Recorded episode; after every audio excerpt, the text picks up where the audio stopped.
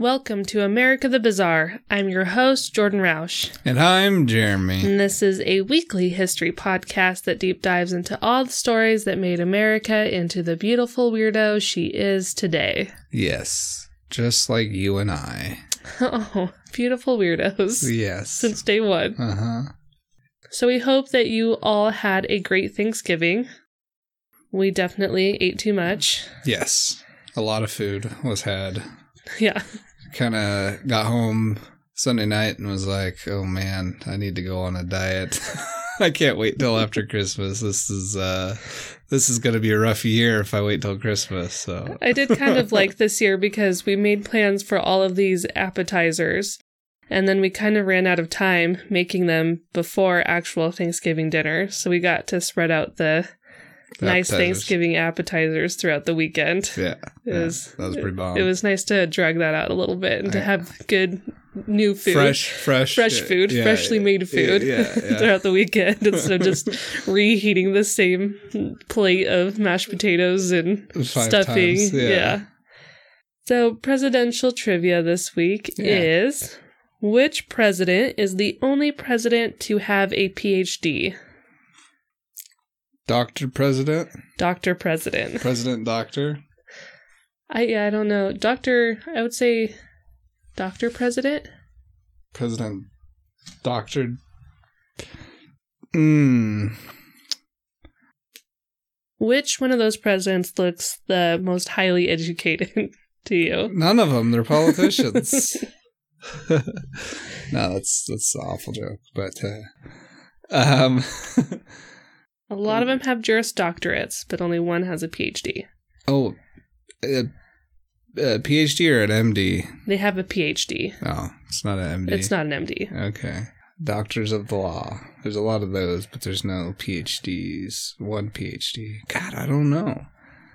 Um, I'm gonna go ahead and say Eisenhower. Okay. Did I get it? No. Am I two for sixty-one? You're still one for 60. Well, now one for 61. But I'll let you know what the answer is at the end of the episode. right.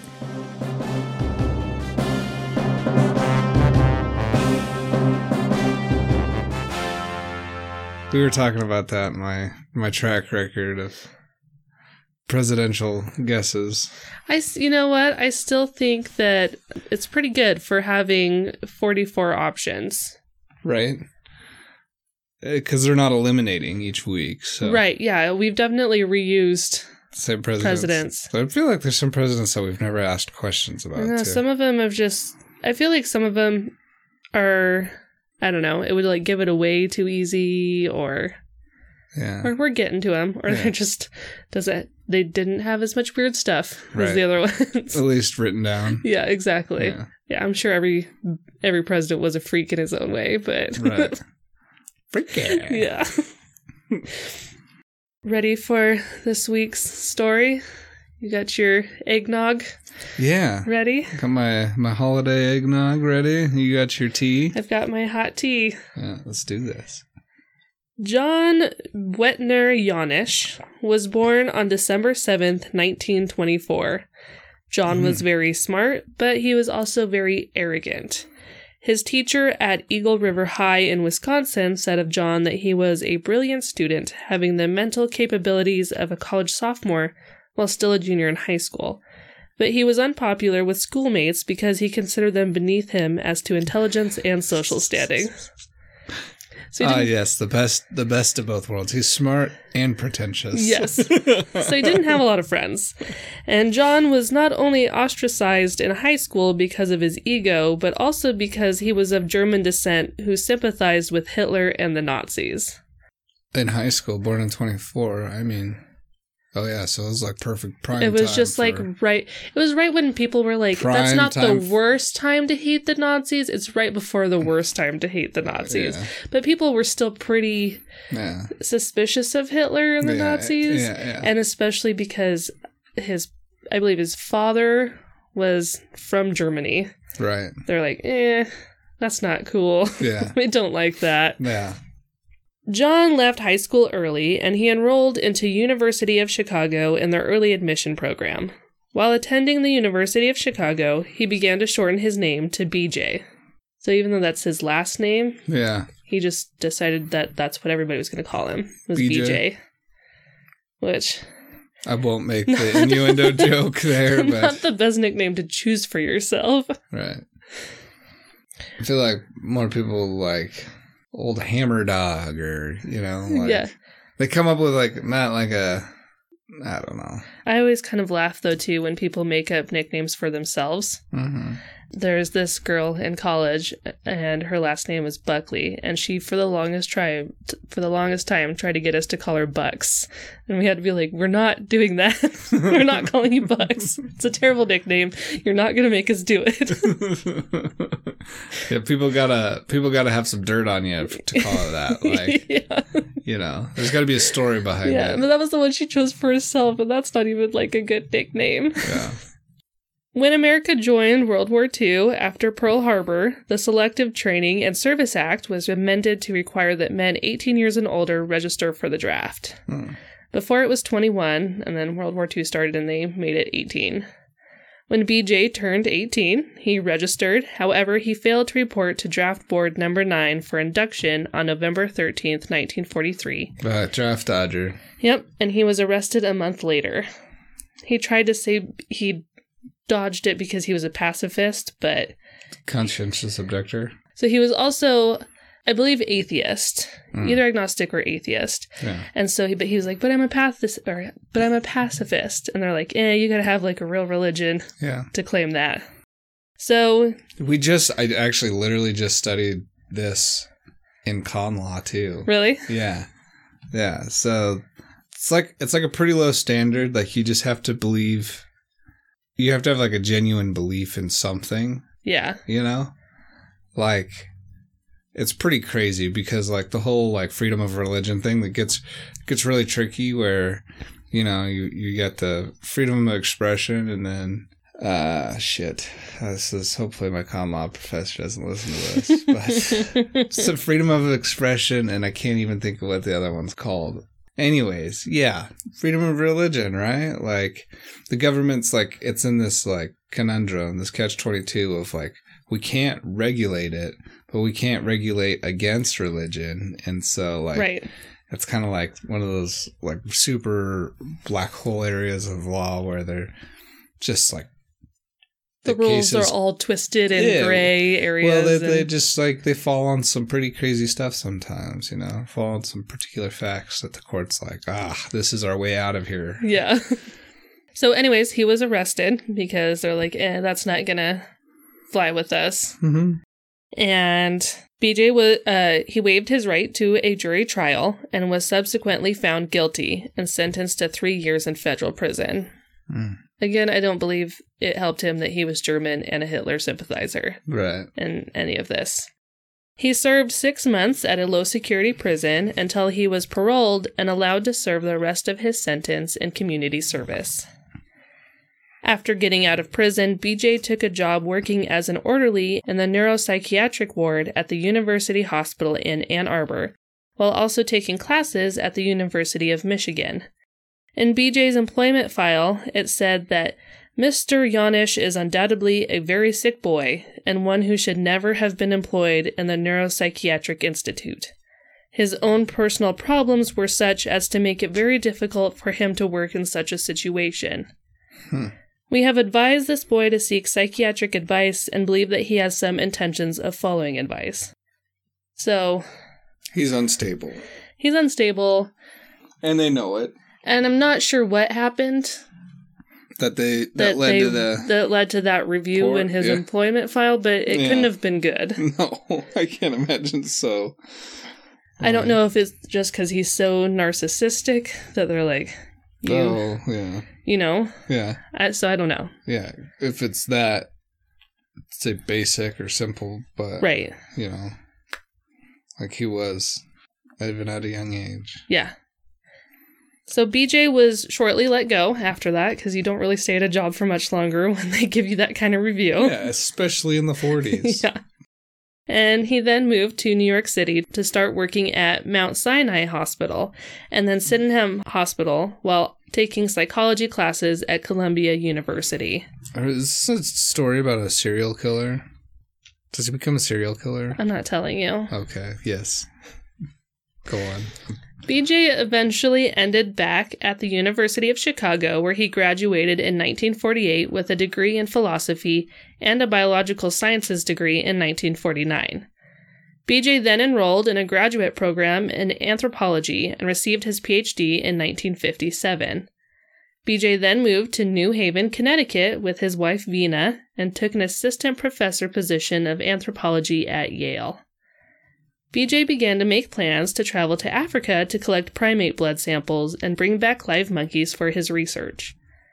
BJ first traveled to Kenya during Christmas break of 1958 Oh, and God. 1959. Is he like some sort of like You have no idea where this is going. yeah. but I like I'm thinking like Nazi sympathizer going to Africa to collect like mm, what'd you call them? Primate blood samples. Yeah. Primate blood samples, and now I'm just thinking like, oh my god, this guy is totally a wacko. Well, so to make you feel better, um, World War II is over, and when he realized that being a Nazi sympathizer wasn't a great look, he definitely seemed to change, at least his outward appearances. outward appearances. Well, like he not didn't the one really. that you want people to change. You want people to change the inward appearance, Yeah. like in, in here. Want you Yeah. want it to come from in here. yeah. He said, pointing to his chest. yeah. So, like for the most part, it seems that he changed his views, at least Mhm. to people. Not sure if he really did, right. but when it became like very, very not cool to me Yeah. on the side of the Nazis, he decided to switch up Oh, what he was I telling guess. people. Twist my arm a little. Yeah. Jeez. So, from his trip to Africa, BJ brought back baboons that he kept in the sub basement of the Peabody Museum. After his next few trips to Africa, BJ began to run out of room for his monkeys and lemurs and began to spread them out across campus. Hmm. Sounds like something you would do. Like, oh, pet monkeys. well, so he kept asking for room from Yale, and they're like, "Well, I guess there's like a broom closet here that you can stick one in," Yeah. and that's kind of just kind of how he put his monkeys all over ca- Campus. campus at, at Yale. BJ was one of the first Americans to study the genetic makeup and blood chemistry of lemurs, and his lemurs became quite the oddity in New Haven. The New Haven Register often published articles about the lemurs escaping from their cages and climbing onto the tops of the campus buildings and, like, doing their little lemur calls. Hmm. Once, a pregnant lemur escaped through a window and climbed a drain pipe up onto the fourth story of a building. The fire department had to be called to get her down when BJ couldn't coax her down himself. yeah. And it was more like people were getting annoyed by the lemurs. Yeah. Like they weren't cool with lemurs just running around Yale. Right. This is an inst- This is a. This is a. This is a house of learned doctors. Stepbrothers. this is a. And see, me, I think I'd be mostly excited to see a lemur On your way to on campus. Yeah. Depends. Depends what the situation is because Yeah. I do get scared of animals. I just remember this really fat squirrel on our college campus at the University of Idaho. And it was very, very fat and it was chewing on a chicken bone and it let me get really close.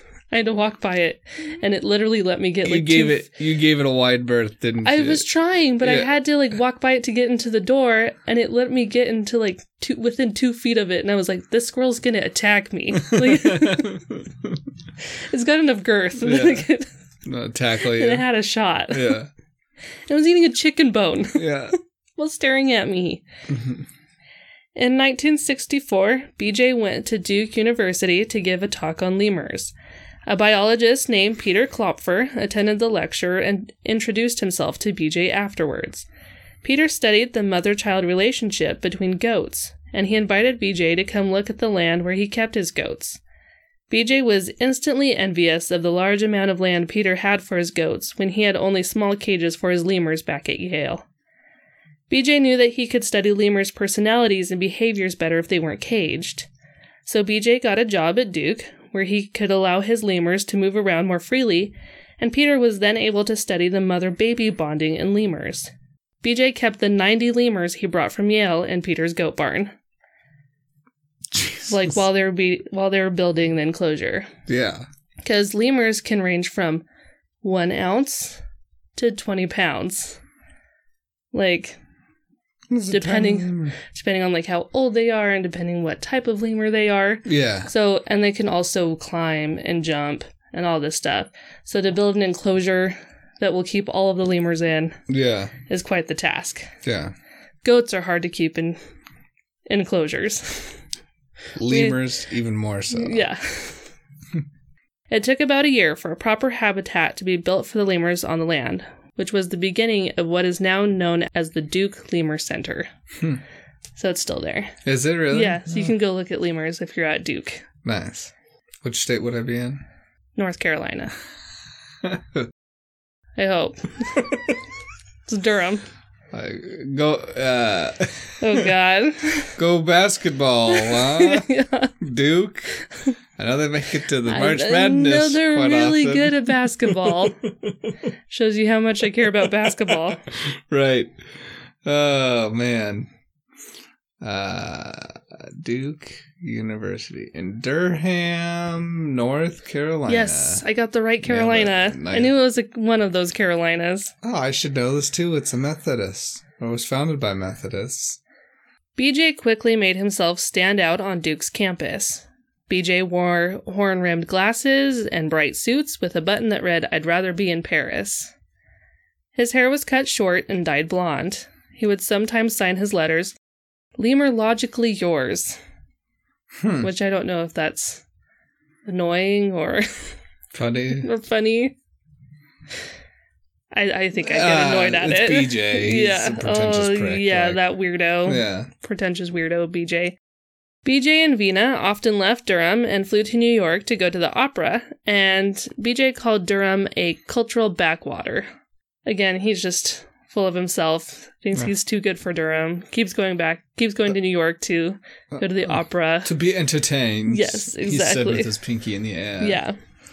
All right, guy, we get it. You're too cool for us. So obviously his ego is still very large, and he was bumping a lot of heads at Duke, but still his career What? Yeah, but still, his career really started to take off there.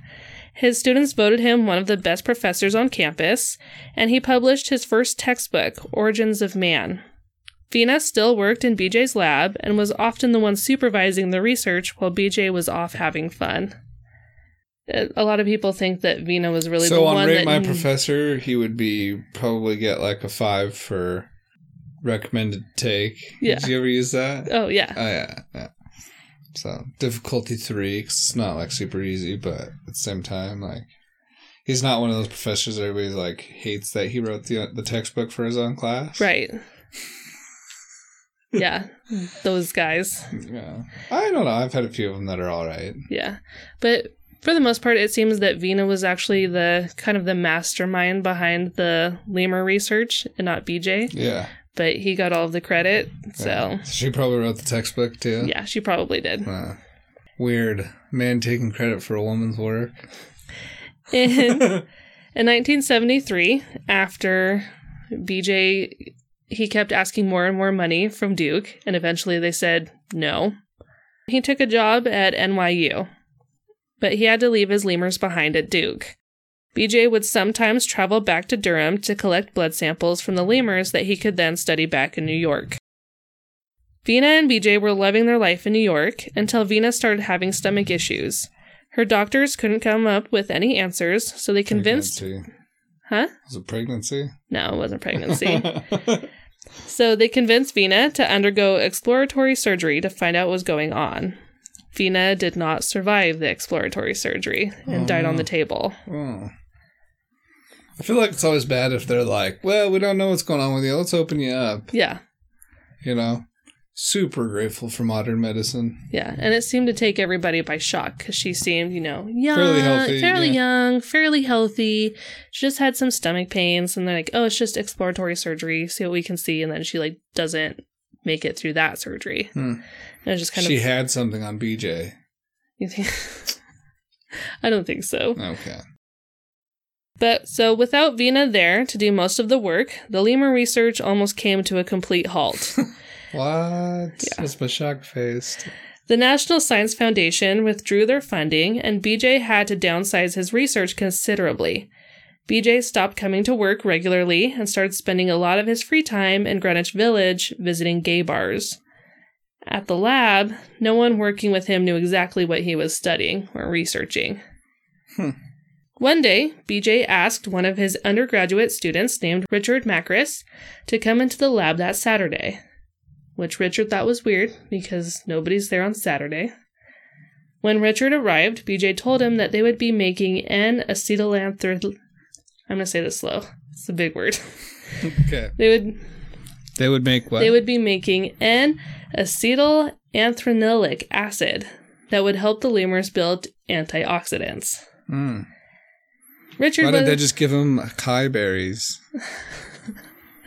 Blueberries. acai, Acai, acai, or blueberries. some cherries. Dark chocolate covered acai berries. That's what I eat for antioxidants. Right? That's what the bag says. That's what the bag says. from from Maverick, Adventure's First Stop. So Richard was like, "Eh, that like that sounds pretty fishy to me, though. Yeah, like yeah. me, your undergraduate student, coming. Okay, that sounds something's weird. something's going sounds on. Yeah.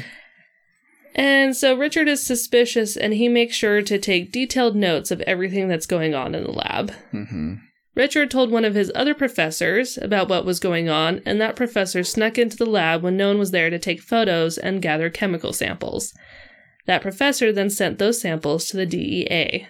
BJ was actually making methaqualone, methaqualone, or better known as Quaaludes. Do you remember watching Wolf of Wall Street? Yes. And he takes so many Quaaludes that he can't walk, and he's just dragging himself to his car. Yeah. Yeah, that's what BJ was making in the lab. Uh, party drugs. Yeah, huh? yep. So, backstory for anybody that doesn't know what Quaaludes are or hasn't watched Wolf of Wall Street. Yeah. Quaaludes started out in the US being used to treat insomnia and anxiety, but when doctors started prescribing them left and right, they quickly became abused. That sounds like something I've heard of. Oh, yeah, recently. what could that be? Like Like, today. Yeah, Yeah. The hmm. opiates. yeah. During the 70s, Quaaludes were known by the nickname Disco Biscuits. Right. Party drugs. Party drugs. and became not only a popular party drug, but a popular date rape drug as well. Mm. They're the same drug that um, Bill Cosby used. Oh, really? Yeah. Yeah. The DEA also found traces of LSD and what seemed to be a synthesized form of cocaine. Oh, really? So BJ's like making all So he's of the a stuff. chemist. Yeah, He's got that down. Pretty good for somebody with degree in anthropology. Well, he had biological. What was Yeah, it? he had an undergrad in biology. yeah. They didn't. I had But A biology did not, they did not teach me how to degree. make quaaludes. Yeah, exactly. I had an undergrad biology degree. We did not go over party What was drugs. his name? Murdoch? No. What was his name? The biology professor that we both had? Oh, Gosh, he taught all the biology. He was like I the biology professor. And he had like the most definitely did- monotone voice in the world. he definitely world. did not teach us how to make party drugs. No, he did biology not. Class. If anything, I and if he did, I he might have, and I was asleep for it. I like would force myself to sit in the front row of his class so I wouldn't fall asleep, and I'd still fall asleep in that class. It's like I don't know what to do anymore. Yeah. It's so soothing in here. These nice, soft, hardwood chairs, yeah. desks. So the DEA immediately opens up an investi- an investigation into BJ. Yeah, Obviously, obviously. some of BJ's students knew that they were making drugs, and some were blissfully unaware. Yeah. It's kind of a mix of who was cool Yeah. enough to be to be in on it, Yeah. or who was smart enough to figure out that they were making drugs. Right. BJ knew that the DEA would be interrogating the students. So he told his students that if they knew that they were about to be questioned, they should take tranquilizers right before so that they would be relaxed and could pass a lie detector test even if they were not telling the truth. Don't worry, just shoot yourself in the butt with this right before you go in. Here's this not- rifle. Take this rifle. it's not suspicious at all. Shoot yourself in the butt. Don't worry, I'll have a dart blow dart gun right by the door, and I'll just shoot you as right before you As go you're walking in. Yeah. But unbeknownst to BJ, one of the students he told to take a tranquilizer was wearing a wire, placed by the DEA. Oh. Uh-huh. The DEA was able to charge BJ with the manufacturing and possession of illicit substances and the obstruction of justice. BJ denied everything and pled not guilty.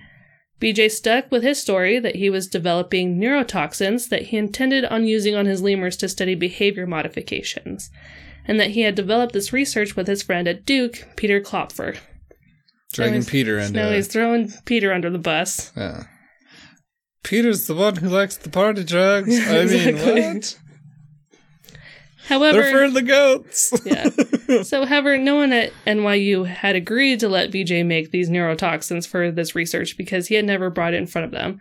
They're like, well, we don't think this is a good story because he'd have to Get ah, approval. Get, get this research approved, and he definitely didn't ask and it never got approved. Right.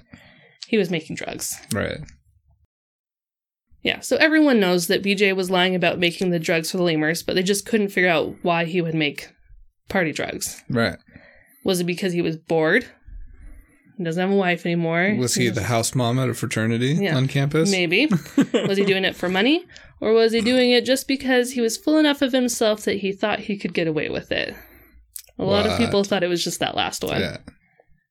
I'm gonna make drugs on university campus. That'd be like a professor today being like, "All right, kids, I need your help in the in the lab.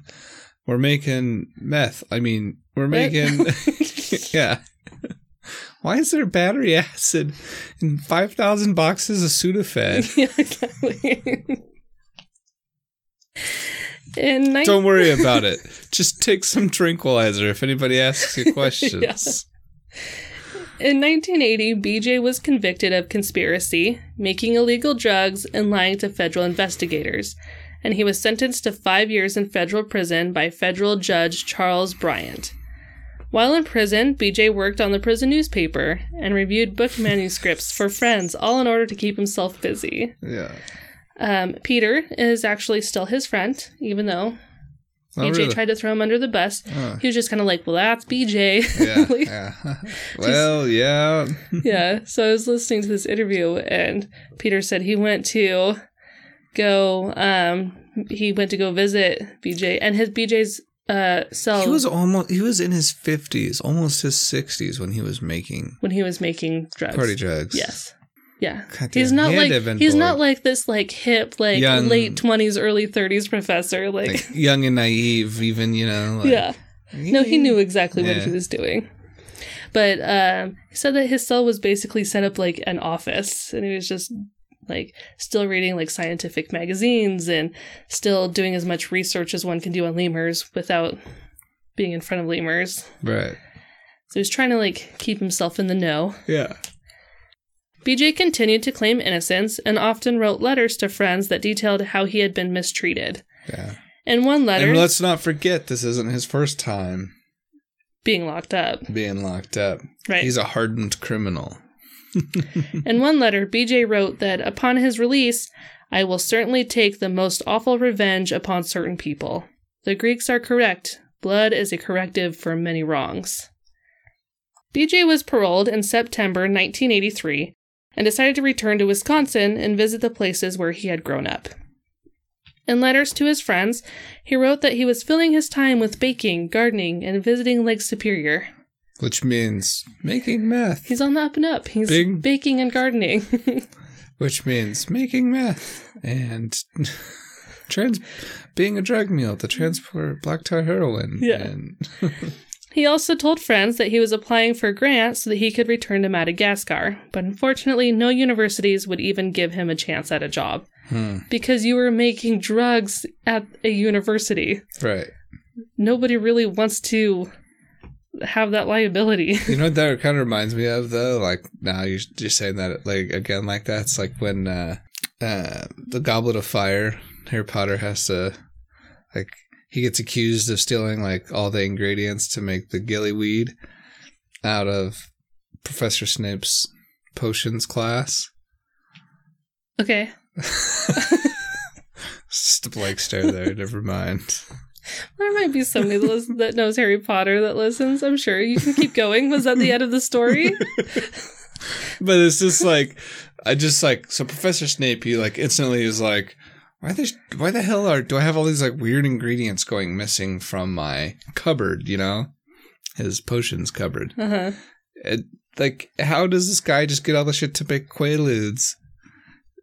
I LSD, like all the other, like, I imagine he's getting it from a universe, And from a university resource, And synthesized cocaine. Huh. I I assume that synthetic. or synthetic. Yeah. Synth- Yeah, synthesized. Um, I just assume that as like a professor, because I remember when I did like my internship stuff, it's like really easy to buy weird stuff when you're like working. for an institution. yeah, I mean the fact that like, I mean I don't know, I was just buying like heart cells, like. I mean, maybe that's easy, but that just seems like a weird thing to put an order form in for. Right.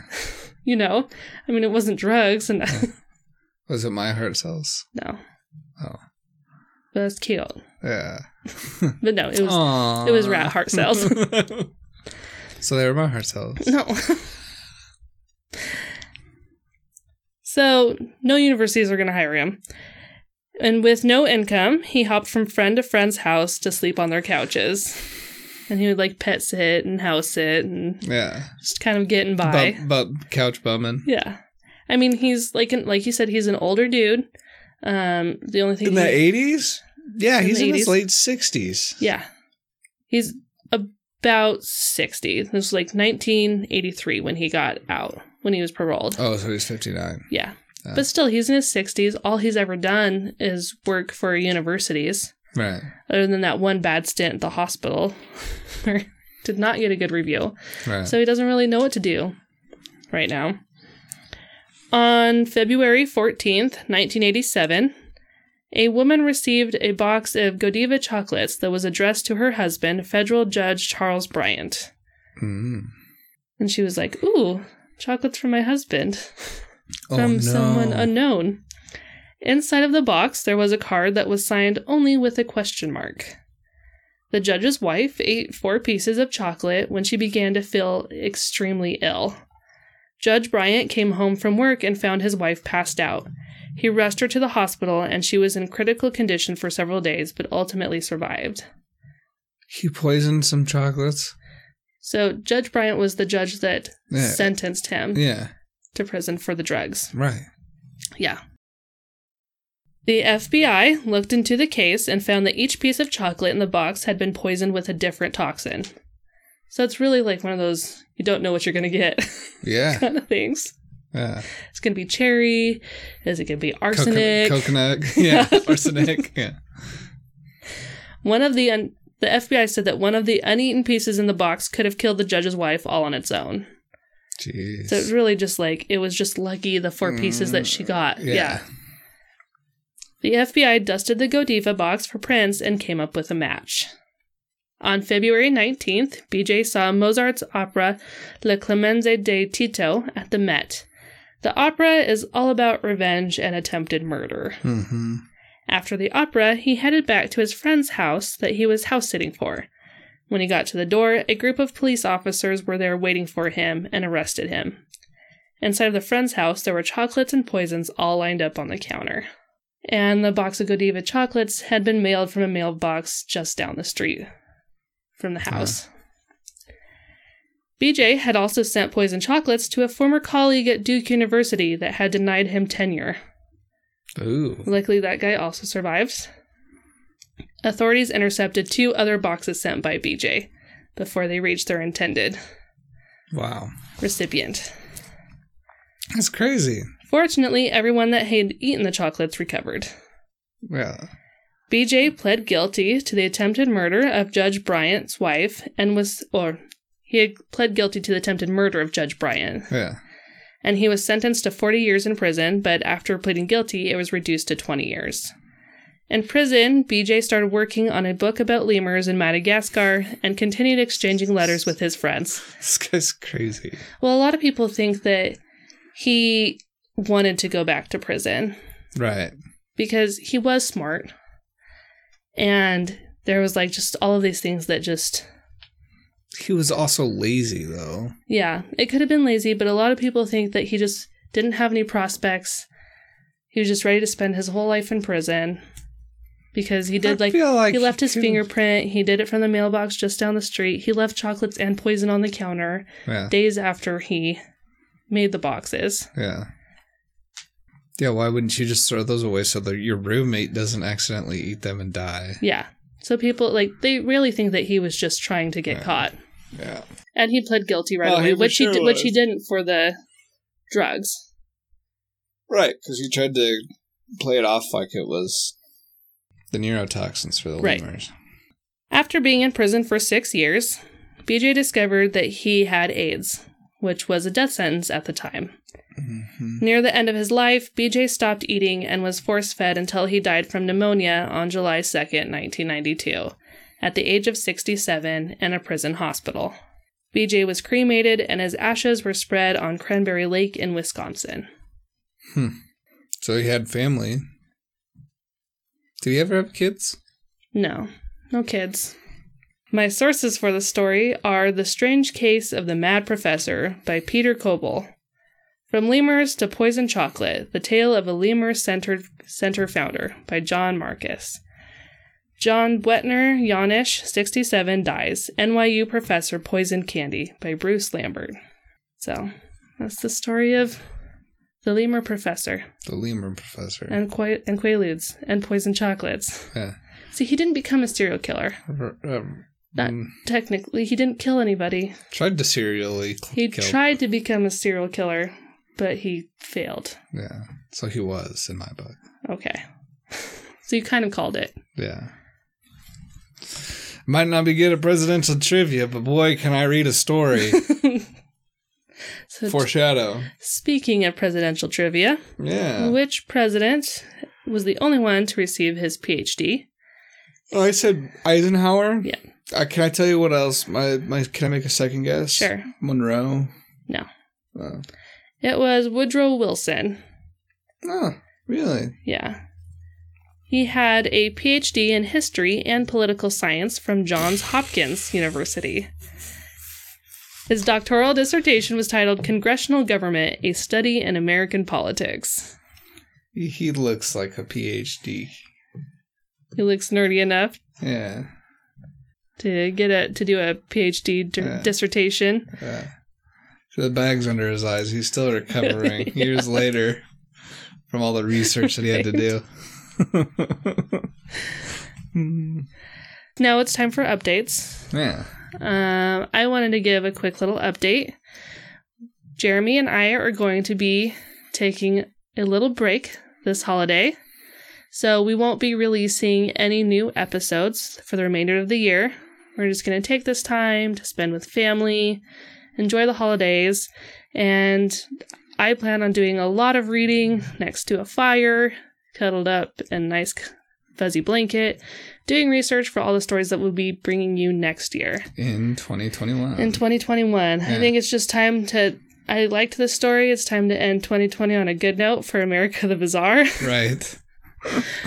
before anything else happens or gets too crazy. Yeah. Um, we will be Re-releasing. re-releasing some of our favorite episodes and some of your guys' favorite episodes. So look out for those. And now it's time for Jeremy updates. Yeah, so we had a, a concerned listener who listened to one of the episodes and one of the updates, and I, th- I think uh, misunderstood some information, both the way I put it out and then also uh, my understanding what had happened. So the Boeing 737 Maxes actually aren't totally ungrounded yet. They still got to go through a process. They've been grounded for almost for a while now, anyways, and they've got a bunch of maintenance to go through because they've just been sitting in hangars and on tarmacs across the country and across, you know, across the the seven seas. So uh, Boeing's working on getting those up and running, and and Boeing seven thirty sevens are working their way back into the flight rotations of their uh, their respective carriers. So.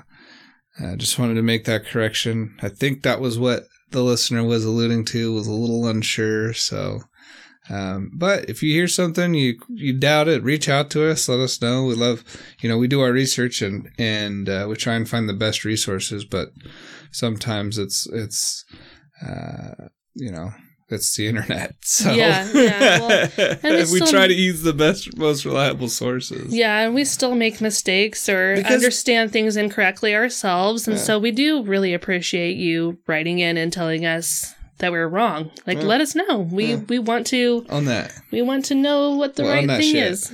yeah, exactly. So So until 2021, we hope you have a great holiday season and we hope you stay safe. stay healthy. And until next time, Stay stay, weird, America. America.